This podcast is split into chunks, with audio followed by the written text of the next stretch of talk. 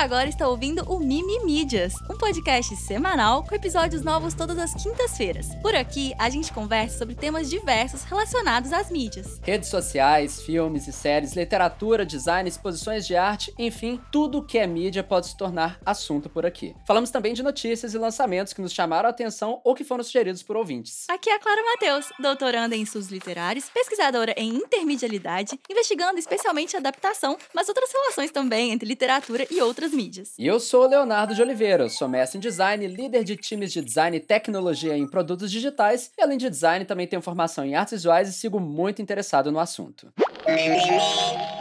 É bom ter você aqui no Mimimídias! Como vão as coisas por aí, Léo? Vão ótimas, muito tranquilas. Eu estou em Colônia, Clara. E Ah, eu é? e aqui perto tem a casa do Beethoven. Eu fui ver lá, fazer uma visita no Beethoven. Linda casa, ótima experiência. Quase chorei. Nem, nem falei. Eu acho que eu tô muito emotivo. Que isso? Talvez será que eu deveria compartilhar isso mais, mais longamente? Mas é porque já pensou, cara, tipo, você é músico e vai ficando surdo. Aí eu vi uma Uhum. moça, é, uma guia explicando isso, assim, caraca, sabe? Tipo, me emocionou aquilo um pouco, assim, de É. forma curiosa. Mas lindo. Enfim, tô bem, tô bem, tá, tá legal. Que bom, Léo.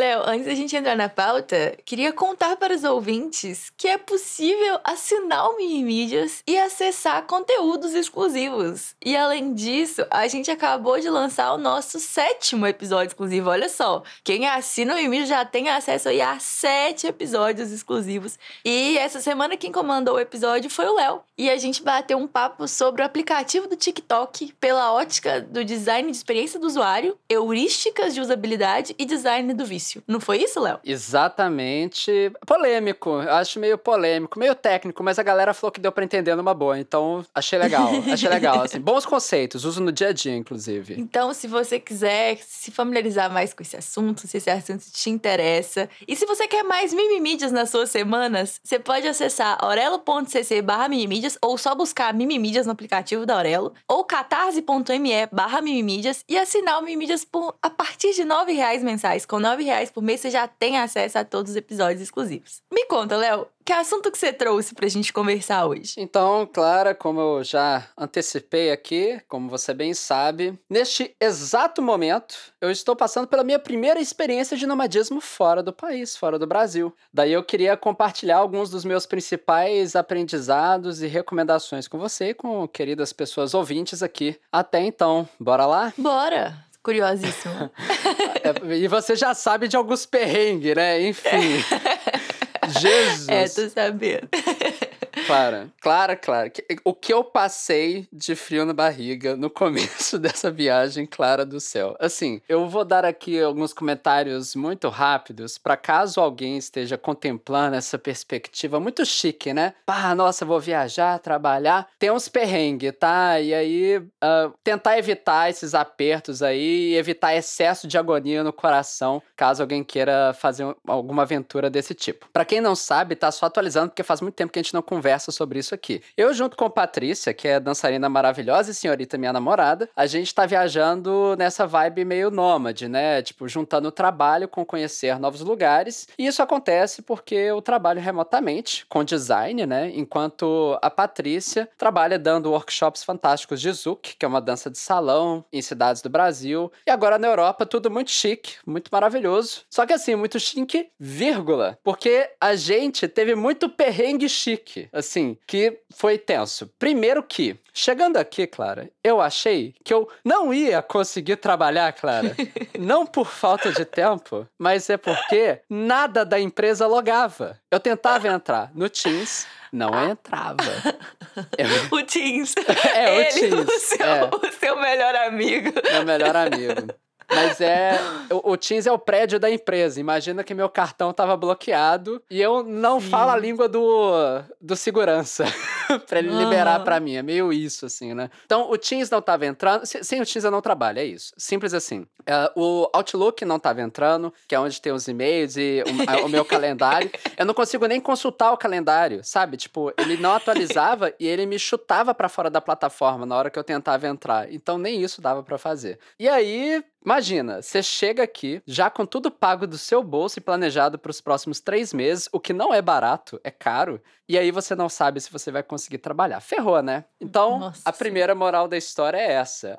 A, internet, ela tem diferentes comportamentos e regras ao redor do mundo. A gente ouve falar disso, mas a gente esquece, né? Eu não tinha me ligado que isso ia ser uma realidade na Europa especificamente. Então fica essa dica para quem tá ouvindo. Instale uma VPN. Eu não tenho nenhuma para recomendar, porque não teve patrocínio nesse episódio, a gente nem correu atrás disso especificamente, mas eu vou falar que foi isso que me salvou. É porque para trabalhar eu tô usando uma conexão uh, gratuita dos Estados Unidos, que ao menos é nas Américas, e isso tem sido suficiente aí para realizar todas as tarefas do meu trabalho. Então essa é a primeira recomendação, claro, assim, não sei se já usou alguma VPN, se tem algum comentário sobre regras de internet, não sei. É, tem aquilo que a gente estava comentando, né, sobre como a União Europeia tá com regras muito, muito estritas, assim, né, de proteção de dados. E você já sabe exatamente o que causou esse, essa incompatibilidade aí, porque a gente estava com essa teoria de que podia ser isso, né? Olha, eu não procurei saber, porque eu já fiquei muito feliz que resolveu.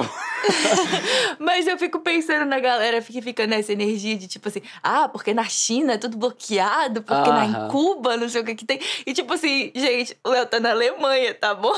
É. e a internet, tudo que ele precisava Não, e é muito bloqueado. doido. É muito doido, porque parece que a internet ela se comporta de forma diferente. Eu faço aqueles, aquelas mensurações, tipo, teste de internet do Google, não sei o quê. A internet aqui, na hora que eu mensuro, ela é pior do que a do Brasil. Vou começar por aí, muito interessante. Brasil é 200 de download, 200 de upload. Aqui eu faço, sei lá, 60 de download e 10 de upload. Dependendo do lugar que eu tô, vai variar um pouquinho, 20 de upload, sei lá. Mas vídeo, conferência, rola super numa nice, não tem problema. O que no Brasil às vezes gagueja. Agora eu vou tentar subir um arquivo, aí demora, sei lá, 10 minutos, uma hora para subir uma coisa que seria pequena, teoricamente. E a gente tá falando disso, né, claro? Assim, que pode ser que eh, eles ficam escaneando o arquivo, mas às vezes na videoconferência não tem como fazer isso, não sei. Eu não sei. É, sei lá. É. Eu também não sei, mas eu acho interessante essa perspectiva de você na Europa com a internet toda bloqueada, sabe?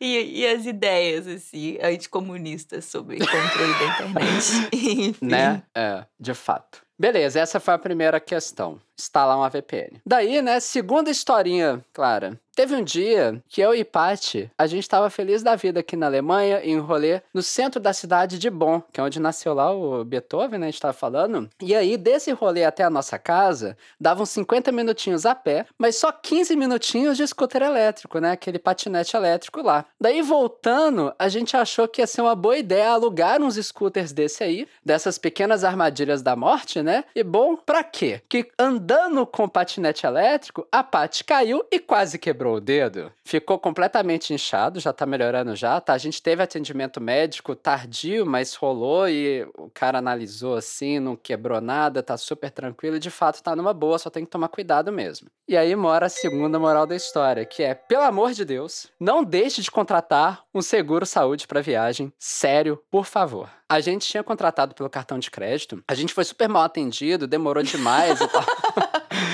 Não, a história não é muito feliz, né? Poderia ter sido melhor. Ou demorou. Imagina, você quebrou um dedo e vai esperar, sei lá, quatro dias para ser atendido, vai ter que quebrar o dedo de novo, né? Pra colocar no lugar. Que bom que não tinha quebrado, né? Socorro. É, mas pelo menos resolveu. Tem outras modalidades de utilização, o pessoal fala de reembolso, mas se a gente foi mal atendido para ser ter um encaminhamento, imagina pro reembolso, que burocracia que ia ser, É. enfim, sei lá, né? Mas pelo menos se resolveu, a gente conseguiu atendimento, tudo rolou. Só que pesquisando sobre isso na internet, que a gente teve que se inteirar um pouco mais, a gente ficou sabendo de gente que teve que desembolsar quase que 40 mil reais aqui na Alemanha também, por conta de osso quebrado. E justamente a pessoa tinha o quê? Também caído de um desses patinetes elétricos da morte.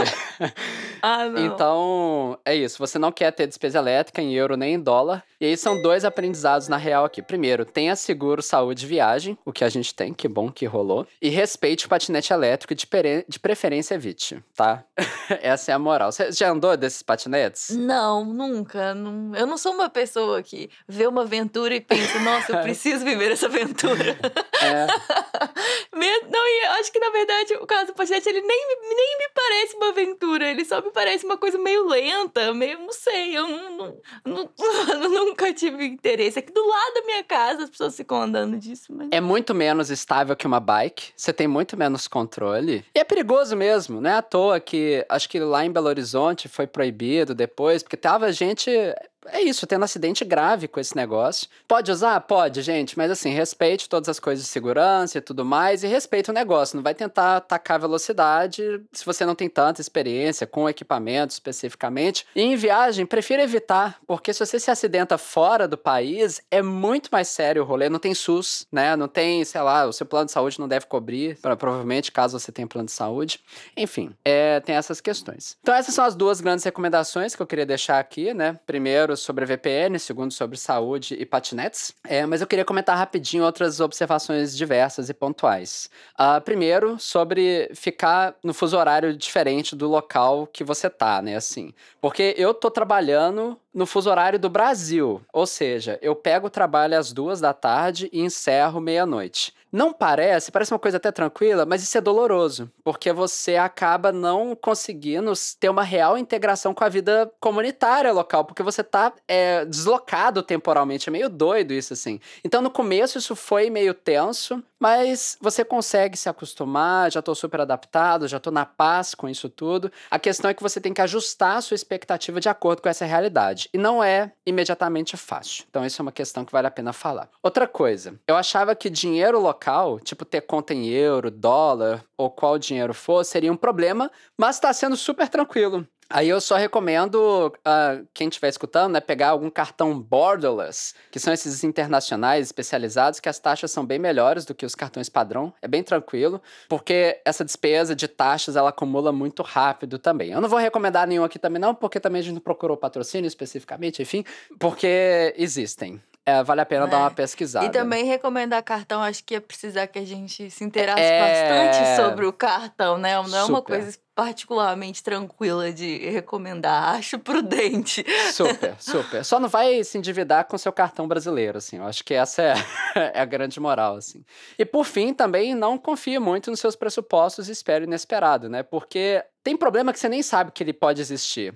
Eu achei aqui que ia ser super tranquilo e teve vários pequenos detalhes, assim, sabe? Falei assim, caraca, como isso vai ser um problema, um obstáculo na vida, né? Então se planeje para ter um mínimo de antecedência para poder se planejar e adaptar a sua vida de acordo com cada lugar que você vai. É, adaptar principalmente seu trabalho, né? Que, enfim, pode ser um desafio. Eu acho que é isso, Clara. Sei lá, você tem alguma outra dúvida ou curiosidade sobre trabalho brasileiro na Europa? É, sobre trabalho especificamente não, mas sobre nomadismo mais no geral, assim, eu fiquei pensando, quando vocês estavam nômades no Brasil, vocês faziam, porque assim, eu acho que uma das grandes diferenças de uma viagem de turismo e um nomadismo é a ideia de ser uma coisa continuada e que você não necessariamente tem esses gastos de turista, tipo, sei lá, restaurante. E aí, como tem sido a alimentação de vocês? De vocês? Vocês têm feito mais comida, como vocês faziam no Brasil? Vocês têm comido fora? Isso tá sendo uma coisa que tá pesando? Tá pesando. Tá sendo? Muito boa a ponderação, porque aí é até legal, né? São duas modalidades de nomadismo diferentes. No Brasil, a gente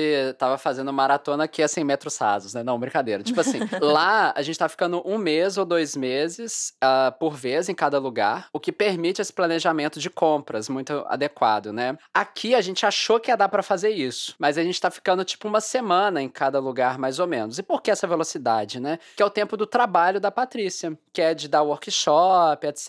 E aí já tem outra coisa marcada em outro lugar, a gente tem que arrumar as malas e. E nisso a gente tá comendo muito fora. E ao comer fora, a gente tá priorizando muita refeição pronta, tipo saladas prontas de supermercado, que é super gostoso, dá pra fazer umas coisas super da hora e saudável ainda. Mas pesa no orçamento, pesa mais do que se a gente tivesse, sei lá, ficado um mês inteiro. Então eu recomendaria isso também. Essas viagens, uma semana é pouco sabe? Uhum. Até para você, sei lá, curtir mais o lugar também, conseguir trabalhar numa boa. Passar um mês seria o recomendável. Então, sim, estamos gastando muito com comer fora, mas fora não só restaurante, fora também mercado, esse tipo de coisa, assim. Então é isso. É o que eu tenho para compartilhar até agora. A gente já passou pela França e Alemanha. A gente ainda vai para um monte de lugar ainda. E eu tô particularmente com receio sobre dificuldades possíveis na Polônia e na Croácia. Porque, porque vai mudando a lógica, talvez, de algumas coisas. E a língua. Jesus, a língua. Não sei. Enfim, se eu tiver alguma coisa nova para compartilhar desses aprendizados, aí eu trago aqui para vocês, tá bom? E é isso. Espero que ajude, se alguém aí quiser conhecer mais a respeito.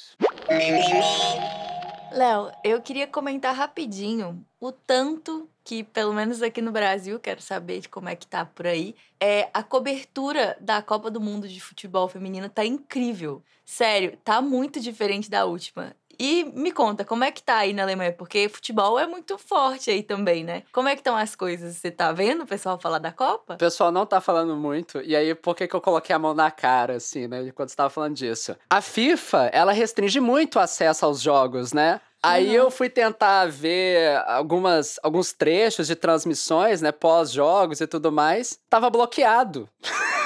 Porque ah, não, não pode. Tem como você assistir. Eu não consegui assistir, pelo menos a, as gravações posteriores, né? Talvez o ao vivo seja possível, né? Mas não, não, não, a gente não tá acompanhando, não tem não é uma movimentação que tá rolando aqui. Sim. Aqui tá muito forte. Eu acho assim que a melhor forma de te contar o tanto que tá forte é uma história. Semana passada, uma história bem curta. Semana uhum. passada, eu fui no posto de saúde. E aí eu ouvi uma conversa que é um exemplo perfeito que é assim, uma senhorinha reclamando com o cara lá que organiza as senhas, que o postinho não tinha aberto na segunda-feira. E ela falou: Ah, eu vim aqui, tava fechado, não sei o que tem.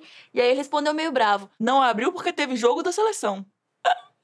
Sabe, sem que nenhum. Ótimo, que ótimo. Sem nenhum qualitativo. tipo, teve jogo da seleção feminina ou teve jogo do futebol. Não, teve uhum. jogo da seleção e acabou. E, tipo assim, com uma seriedade, tipo, teve jogo da seleção. Foi que maravilhoso, ótimo, assim. Que ótimo. Se eu não soubesse que tava falando da Copa de Futebol Feminino, eu não teria pensado nisso. E aí eu fiquei, fiquei refletindo, assim, sabe? Por que, que eu não teria pensado, né, sobre essa ideia do do, do, do que, que é o normal, né? Mas enfim, essa é a nona edição da Copa de Futebol Feminino, mas é a primeira vez que o governo federal de, decretou ponto facultativo para os servidores públicos federais. E você sabia que isso tinha rolado aqui no Brasil? Eu sabia, tanto porque é isso, experiências mistas, né? O, na empresa, a galera tá liberando nos horários do jogo. Ah, então, quando. É a mesma coisa, assim, né? Tipo, ah, durante o horário do jogo, 10 minutos pra lá, 10 minutos pra cá, você tá liberado para não fazer nenhuma atividade corporativa. Então, isso é bem legal, Ai. isso eu achei bem massa, assim. É, então, as empre... nas empresas fica a cargo dos, empre... dos empregadores liberar ou não, né?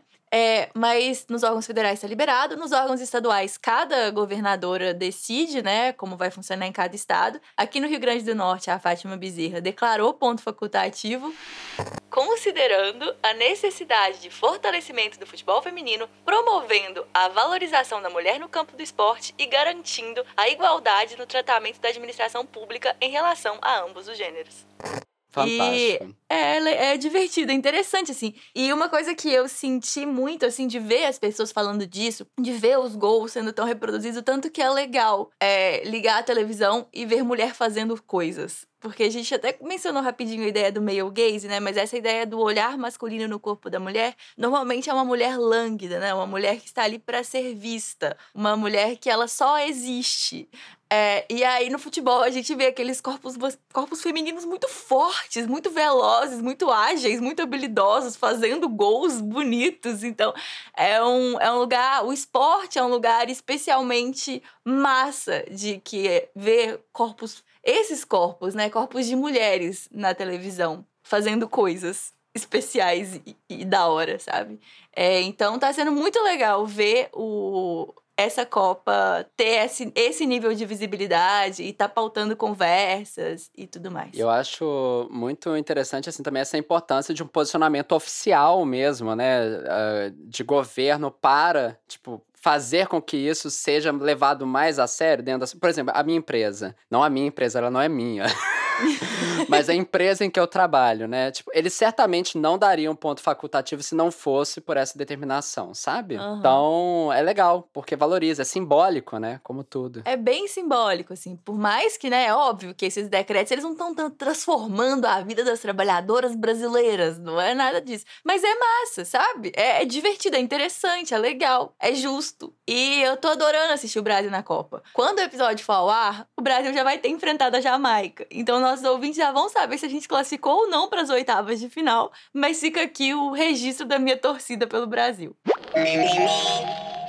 Bom, vamos lá então, né, pro nosso bloco sobre inteligências artificiais. Você que acompanha o Mimimídias há mais de um mês, já sabe que a gente considera que as inteligências artificiais são um assunto totalmente incontornável quando a gente tá pensando nesse panorama, né, das mídias contemporâneas, quando a gente tá pensando na cultura digital. Então a gente reserva esse espaço, né, o primeiro podcast, primeiro episódio todos os meses, pra gente conversar um pouquinho sobre esse assunto. Nós dois somos muito interessados no assunto, a gente tá acompanhando os lançamentos e os debates. Então, a gente deixa esse lugarzinho aqui porque a gente também não quer que esse assunto tome conta inteiro do podcast. E, Léo, o que que você trouxe pra gente conversar sobre inteligências artificiais? Então, Clara, hoje eu queria falar de uma notícia que não é exatamente nova, tipo, não acabou de sair do forno, mas também não é tão velha assim, que ainda é desse mês. Eu achei que valia a pena trazer aqui para relativizar um pouco o hype com IAs, que é o fato de que parece que a qualidade das respostas do chat GPT tem piorado com o tempo. Pelo menos é assim que tem sido noticiado, né? Você ouviu falar dessa notícia, essa Vi. ideia? Vi sim, passou por mim isso. Não me aprofundei muito, mas vi que esse papo tava rolando. Eu vou então aprofundar aqui. Acho que vai ser legal. É, pois bem, eu li essa notícia mais especificamente no nosso Discord a priori, né? Mas eu não sei o que aconteceu. Por nada nesse mundo eu- não consegui encontrar a sequência de conversas a respeito. Eu não sei se eu tava olhando no chat errado, buscando as pessoas erradas. Que eu queria lembrar o que, que era a ponderação de todo mundo sobre isso, né? Mas assim, eu não desisti. Eu saí pesquisando a respeito. Daí eu encontrei uma reportagem da Exame do André Lopes comentando a respeito do assunto, entre outras várias notícias que eu também vou trazer um pouco aqui. A notícia da Exame é de julho de 2023, mais precisamente dia 21, se eu não me engano. Então, essa notícia comenta de um estudo feito por pessoas pesquisadoras de Stanford e Berkeley, que ainda não teria sido revisado por pares o estudo, em que comenta-se sobre uma mudança na capacidade de geração de respostas de qualidade e com precisão do chat GPT ao longo do tempo. Nesse estudo, eles comparam os resultados de março versus junho de 2023, tanto da GPT 3.5, né, que é a GPT que a gente pode usar livremente, gratuita, né, quanto a GPT-4, que é a versão disponibilizada para usuários pagos da plataforma da OpenAI. O estudo ele chama, em inglês, né, estou traduzindo livremente, ele tem o nome de Como o comportamento do chat GPT está mudando ao longo do tempo. E ele foi escrito por Ling Jiao Shen, Matei Zaharia e James Zhu. Basicamente, o estudo comenta aqui, abre aspas. O GPT-4 de março de 2023 foi muito eficaz na identificação de números primos, com precisão de 97,6%, mas o GPT-4 de junho de 2023 apresentou desempenho muito inferior nas mesmas questões, com precisão de 2,4% que é muito menor, assim, tipo, absurdamente menor. No entanto, o GPT 3.5 de junho performa consideravelmente melhor do que o GPT 3.5 de março nessa mesma tarefa.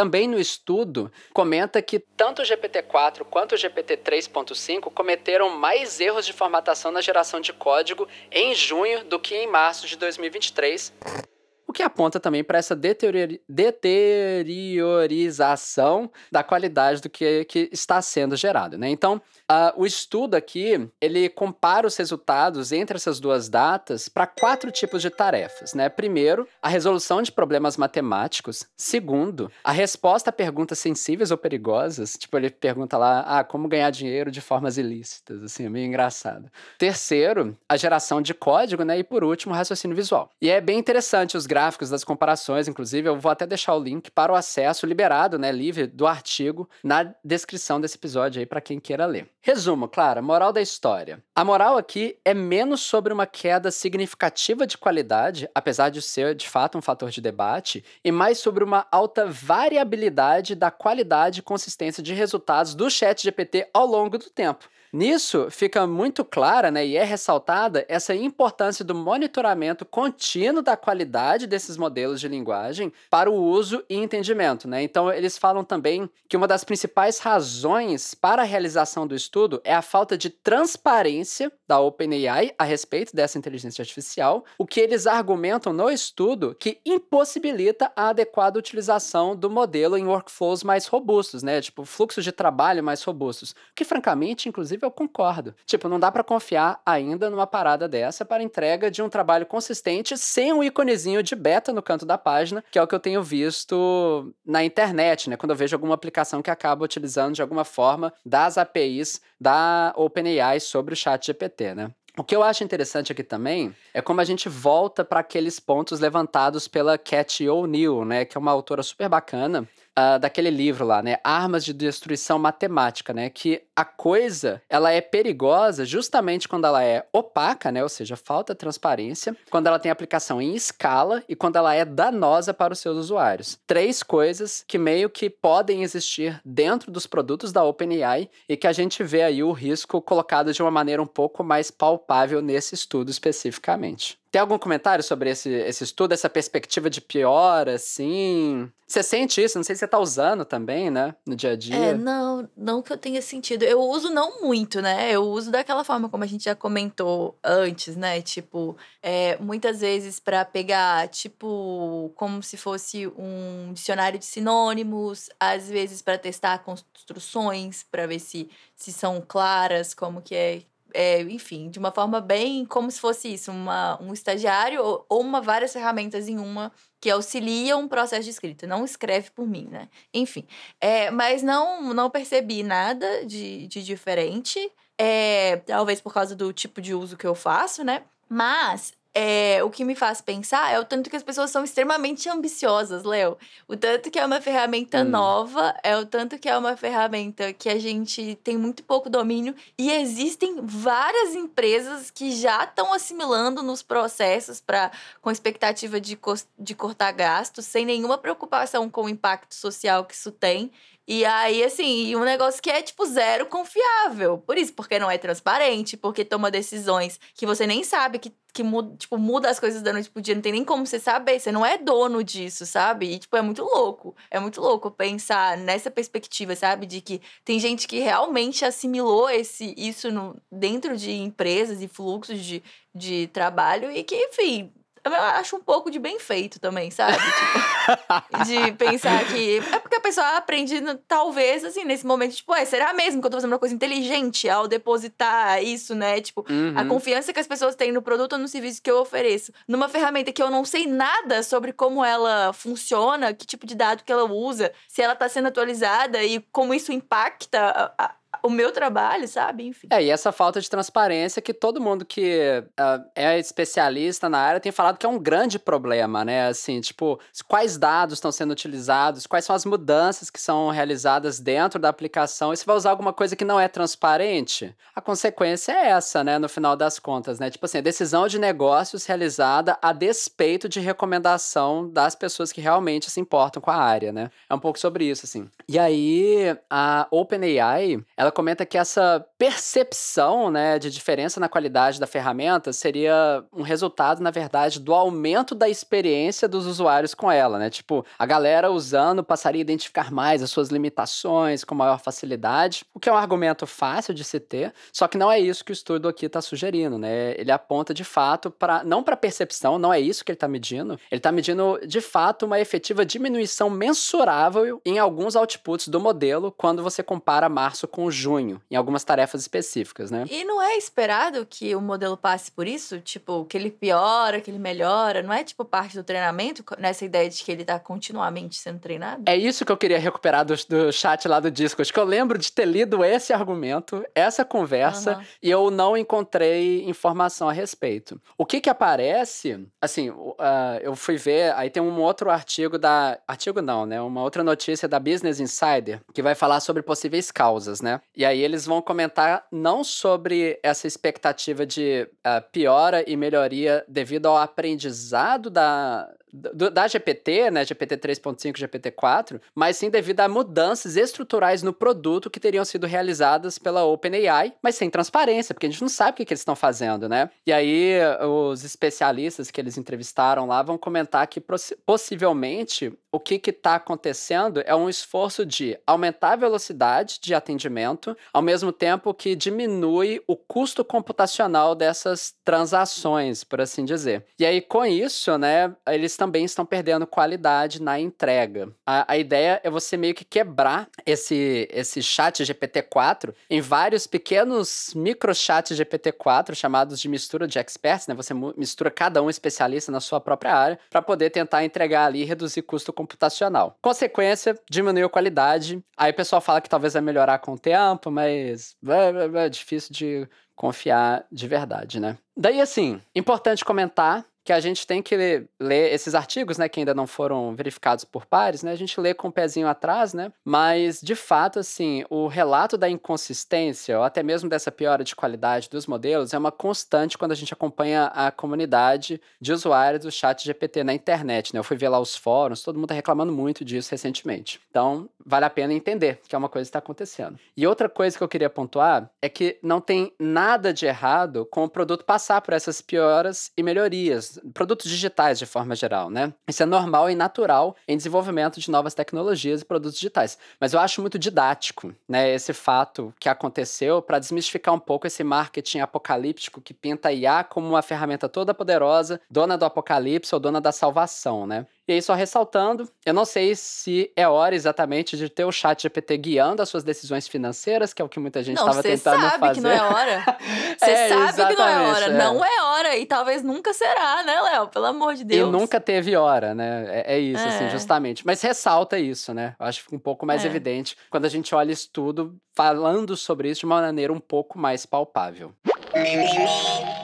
Léo, tô quase um mês guardando uma mensagem para conversar com você e com os nossos ouvintes. Ai, ai, ai.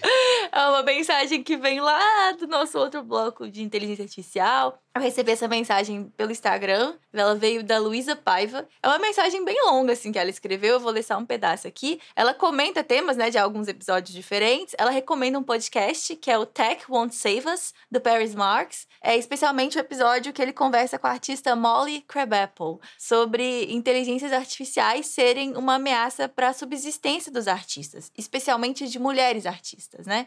E aí eu vou aproveitar para repassar a indicação desse episódio episódio, para quem entende inglês, é muito interessante e é triste e sério. E inclusive para você também, Léo, porque é muito interessante ouvir as coisas que ela tem a dizer nessa perspectiva é, que é familiar a você, né? Você também é uma pessoa que trabalha com arte, mas ela é uma ilustradora, né? Ela não trabalha no mercado de tecnologia, ela trabalha com arte. É, então fica aí a recomendação do podcast Tech Won't Save Us, especialmente esse episódio é, com a Molly Crabapple. Então tá, mas aí o que, que a Luísa vai dizer? A Luísa vai dizer o seguinte: Não quero de maneira alguma que o meu questionamento soe ofensivo. Mas eu realmente estou com muita dificuldade em entender a escolha de vocês em usar a inteligência artificial para produzir a capa dos episódios. Respeito e admiro o trabalho de vocês e as escolhas de vocês. Sei que não é possível contratar uma ilustradora sempre, mas precisamos disputar os usos da tecnologia e acredito que não podemos normalizar um uso que substitui o trabalho de um artista, que para mim é uma escolha estética e política que me parece não ornar com o discurso de vocês. E além disso, tem a questão do impacto ambiental gigantesco da pegada de carbono que deve ser levado em consideração. Para mim já é um grande motivo para usar a tecnologia com parcimônia.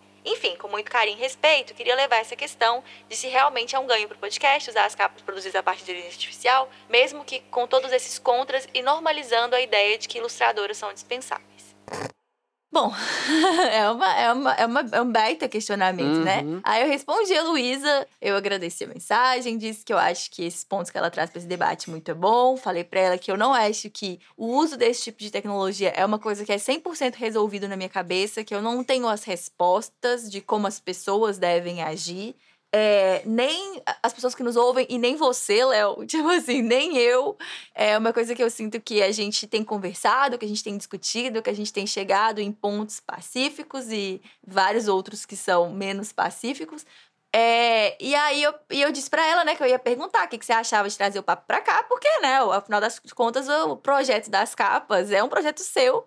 É, mas eu tranquilizei ela com a ideia de que não tem ninguém que está sendo substituído, porque você sempre fez as artes do Mimídias, né? Desde 2017, quando você ainda fazia uma arte com giz para cada vídeo que a gente fazia, as thumbnails do YouTube, enfim, né? Que você é formado em design, que você é formado, além do design, em artes visuais, né? Que você é formado em pintura. E que o que a gente está tendo no podcast não é a substituição de um artista por uma máquina, mas é um artista compartilhando as suas explorações com a inteligência artificial, né? Na capa do podcast, que é como se fosse um laboratório que a gente não está deixando de contratar ninguém, a gente nunca contratou alguém para fazer é. capa, ninguém foi substituído. É só o tipo de ferramenta que você optou, né? É, usar para. Enfim, Léo, mas o, o que é importante não é o que eu respondi para ela. Eu acho que o importante é o que você tem a dizer sobre isso. O que, que você pensa do assunto? Assim como você, Clara, assim, eu não tenho essas questões resolvidas na minha cabeça também. Eu tenho que entender um pouco, porque eu, eu concordo que tem problemas, tá? Tem desafios,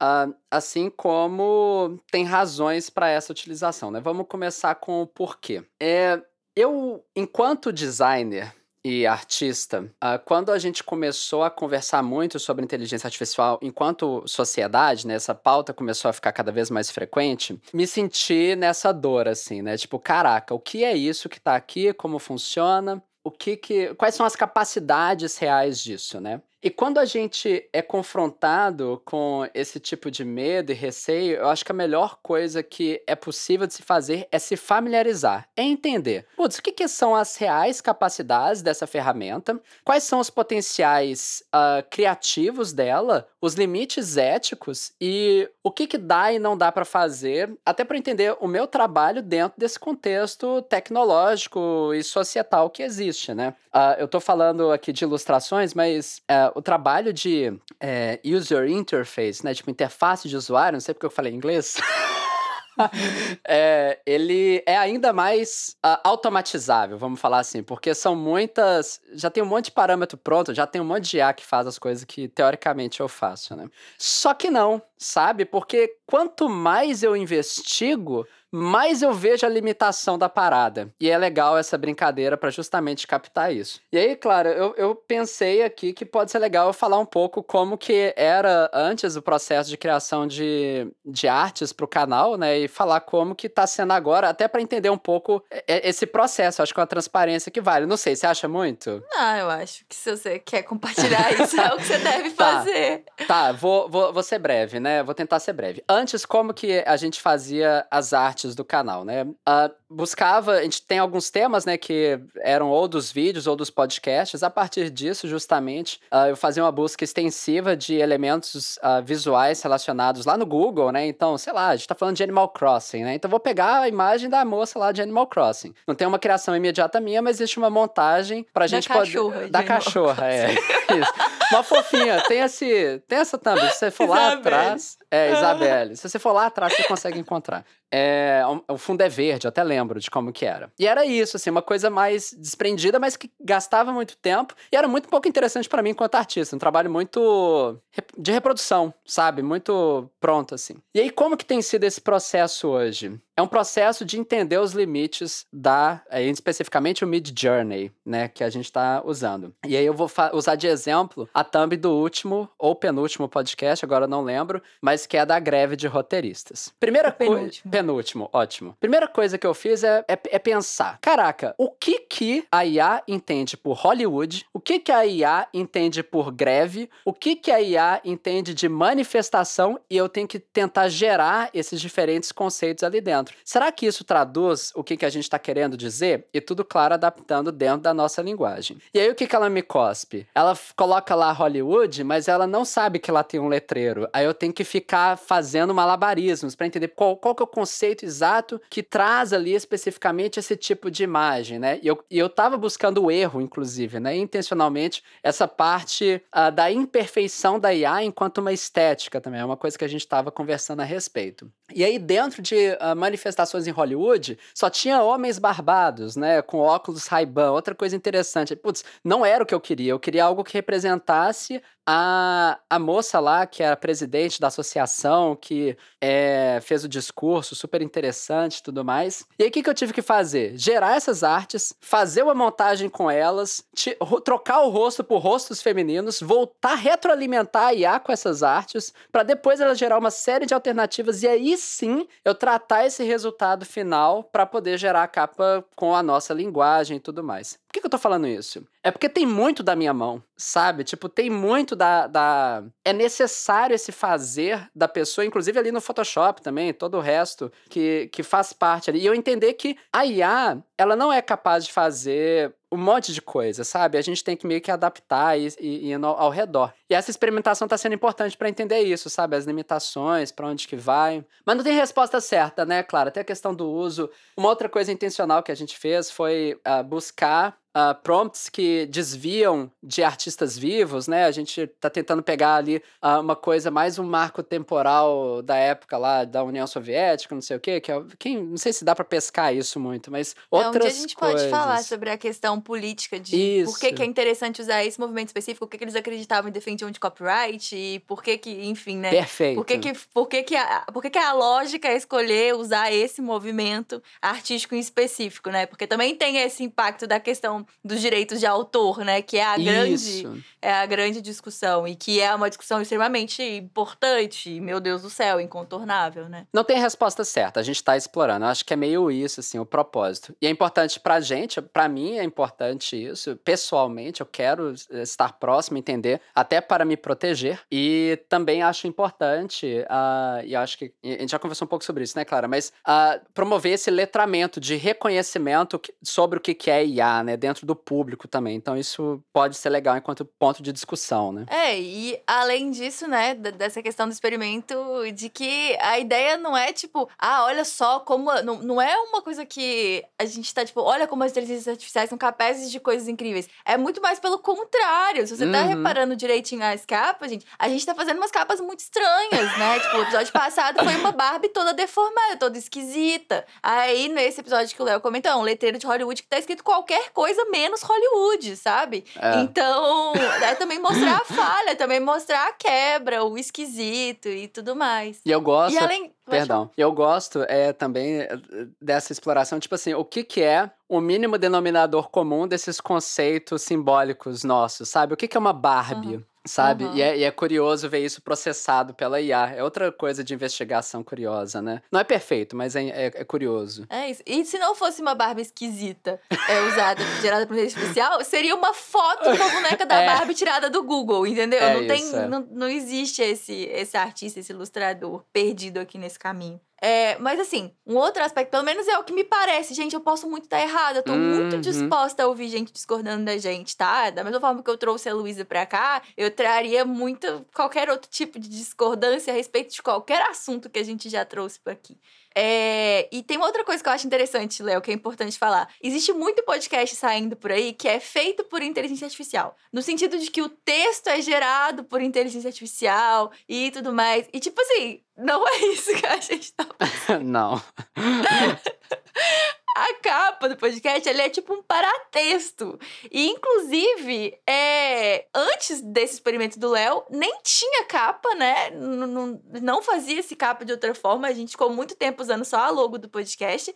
E toda vez que a gente fala que as capas existem, a gente recebe um tantão de mensagem de gente falando: do que, que vocês estão falando? Que capa? Não sei o quê. Porque em, na maior parte das plataformas não existe capa. Uhum. Basicamente, eu acho, é o Spotify que usa capa. Nem sei se. Tipo, sei que o iPhone não tem, que Google Podcast não tem, várias, várias plataformas mais usadas nem tem capa. Então, tipo assim, é uma coisinha, é, uma, é um espaço onde tem mais uma brincadeira e mais uma conversa sobre mídia contemporânea contemporânea. E, enfim, não, não me parece que é uma coisa central do nosso trabalho que a gente tá, sabe? Não sei. Enfim, uhum. gente, vamos conversando. Agora, sobre a pegada de carbono, só uma última coisa que eu queria okay. contar, porque tem muito a ver sobre essa questão que a gente tá sempre voltando aqui, o tanto que nessa visão de pesquisador, eu fico tipo, gente, quem faz ciência da computação, pelo amor de Deus, vocês são muito guerreirinhos. Porque pra olhar essa questão da pegada de carbono que a Luísa falou, porque quando eu comecei a olhar sobre inteligência artificial, uma coisa que as pessoas falam muito é sobre o tanto que se gasta, uma quantidade impressionante de energia e de processamento para treinar esses modelos. Mas acredita, Léo, que agora quando eu fui buscar especificamente sobre pegada de carbono da Mid Journey, que eu queria me informar, tipo assim, o que é essa pegada do Mimimídias? Como que aumenta a nossa pegada de carbono, né? Em usar essa ferramenta.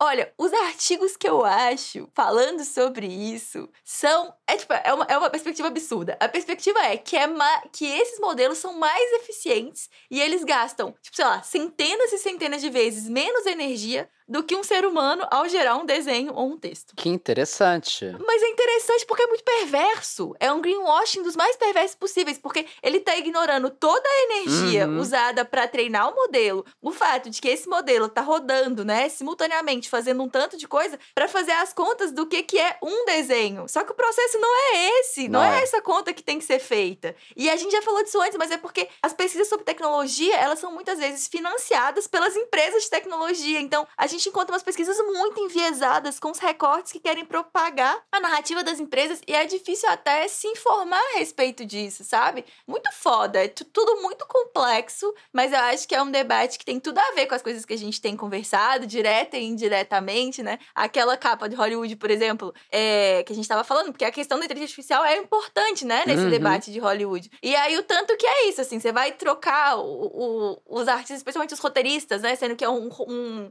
é um letreiro que nem tem Hollywood escrito, né? tipo, é, enfim, é, são brincadeiras que a gente tem feito, explorações que, que elas vão justamente nesse sentido oposto do pânico. No final das contas, é o que eu acredito, sabe? É o de olhar nos olhos e ver, e entender, e, e não mistificar, sabe? É, existe também a posição política de não usar. Mas eu sinto que essa postura de confrontar e de expor e de entender, sabe, questionar, é, também ela é interessante. Sei lá, vamos super, conversar. Super. Mas alguma coisa que você quer dizer? Não, acho que é isso, perfeito. É, e é uma conversa aberta, né? A gente vai escutando, fazendo e mudando. É aberto, a gente não tá resolvido, gente. Antes do meu e-mail maravilhoso dessa semana, eu queria pedir uma coisa para você. Se você tá ouvindo esse episódio no Spotify e vê as nossas capas, ou se você tá vendo no, no iPhone ou no Google Podcasts, é que tal avaliar o nosso podcast aí com cinco estrelinhas? É só clicar no Mimídias que vai abrir a página ali do podcast, aí você clica nas estrelinhas, porque isso supostamente ajuda a gente aí nos algoritmos dessas plataformas. A gente tá com 1.700 avaliações no Spotify. Eu inventei aí que eu queria chegar em 2.000 até o o fim do ano. E é isso, assim, a gente depende de você pra gente conseguir chegar nessa marca. E bom, gente, essa semana a gente tem um e-mail muito foda para compartilhar. No episódio 127, a gente comentou sobre o Hank Green, documentando o processo dele de tratamento contra o câncer, né? E a gente comentou também da Laura Marise, que é uma divulgadora científica brasileira do projeto Nunca Vi um Cientista, e que também fez isso, ela também compartilhou essa experiência pessoal dela tratando um câncer na tireoide. E aí a Laura mandou um e-mail comentando como foi a experiência dela, e aí eu quero muito compartilhar com vocês. Não foi fácil a decisão de compartilhar publicamente um processo tão delicado da minha vida e da minha família. Mas eu decidi documentar tudo justamente depois de assistir um vídeo de uma outra moça. Confesso que não sei o nome dela, mostrando como era a rádio e odoterapia, que eu sabia que eu teria que fazer também. Ver como era me deixou mais tranquila, porque tirou aquele medo do desconhecido. E além de divulgadora científica, eu sou uma farmacêutica cuja dissertação de mestrado foi em câncer. Então eu tinha muito conhecimento sobre o assunto para passar. E falar sobre isso foi uma forma de não surtar. Eu julgo que a pior coisa que pode acontecer para alguém da área da saúde é virar paciente de uma doença que você conhece muito bem. Fica fácil criar os piores cenários possíveis. Falar sobre tudo para as pessoas me ajudou nisso. E eu também queria que outras pessoas perdessem o medo do desconhecido que eu tive no começo. Que vissem que não era sentença, que eu não ia ficar careca ou coisas assim. Uma outra coisa que me motivou foi nesse sentido. Meu marido não conseguia dizer a palavra câncer quando ia contar para as pessoas. Ele falava que eu tinha um nódulo, porque ele achava que câncer era muito pesado. Mas é importante dar o um nome certas coisas. É importante encarar de frente, entender o processo e fazer o melhor possível. Tentei até me divertir levando um contador de radiação para rádio e iodoterapia. A física nuclear ficou desacreditada quando viu. Eu acho que nunca tinha acontecido antes. No fim das contas, eu recebi muitas mensagens de pessoas que estavam passando e iam passar pelo mesmo processo ou de parentes dessas pessoas. E todas as mensagens eram unânimes. Ver seu vídeo me ajudou a não ter medo. E eu acho que era isso que eu queria. Umas companhias no caminho e dizer: Not today, Cancer. Massa, né, Léo? Maravilhosa!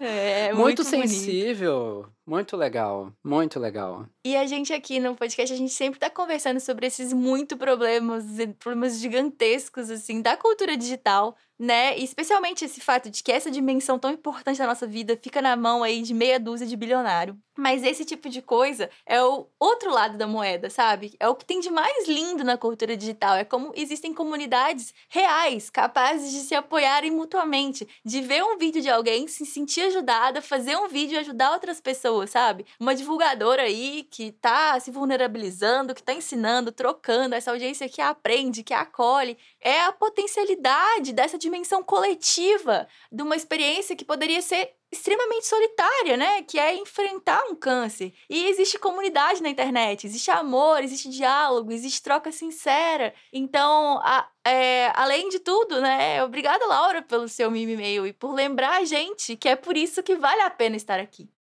E esse episódio é um oferecimento da nossa comunidade. Aqui vai um agradecimento nominal para quem apoia a gente com 39 ou mais reais mensais. Um obrigada para o Gabriel Nemer Neves, Francisco Manuel, Maicon Slaviero, Ângelos Paixão, Carlos Eduardo Barros, Mário Sérgio Firmo Silva, Carlos Henrique de Andrade Brás, Daniel Lemos de Moraes, Caio Augusto Cunha Volpato, Raul Barros de Luna, Kaique Antonelli Maurano, Cisara Nogueira, Bárbara Catarine Fares Biondini, Vitor Fernandes Neiva. Muito obrigada de coração. Se você quiser comentar um dos assuntos que discutimos aqui no Mimimídias ou indicar um novo assunto pra gente abordar, saiba que a gente quer muito ouvir você. A gente tem salas no Discord só pra gente conversar sobre esses assuntos que a gente discute por aqui. Você pode entrar pra nossa comunidade e trocar ideia com a gente em discord.io barra mimimídias. O Mimimídias só é possível graças às pessoas maravilhosas que apoiam o nosso projeto no Orelo e no Catarse. Então vem você também conhecer a nossa campanha em orelo.cc barra mimimídias e catarse.me barra mimimídias. Quem apoia o projeto tem acesso a todos os episódios exclusivos que a gente já gravou e novos episódios exclusivos todos os meses. Esse episódio do Mimimídias foi editado pelo incrível Tanekoshima. A gente fica por aqui, você pode continuar nos acompanhando nas nossas redes sociais. Toda semana a gente tem postado vídeos curtos no TikTok e no Instagram em arroba canal Mimimídias. Você me encontra no Instagram e no TikTok em arroba claramateus e no Twitter, arroba claramateus. E no TikTok e no Twitter você me encontra também em arroba leo underline BOS e no Instagram eu sou arroba leonardo underline BOS. Tchau! Tchau! Mimimi.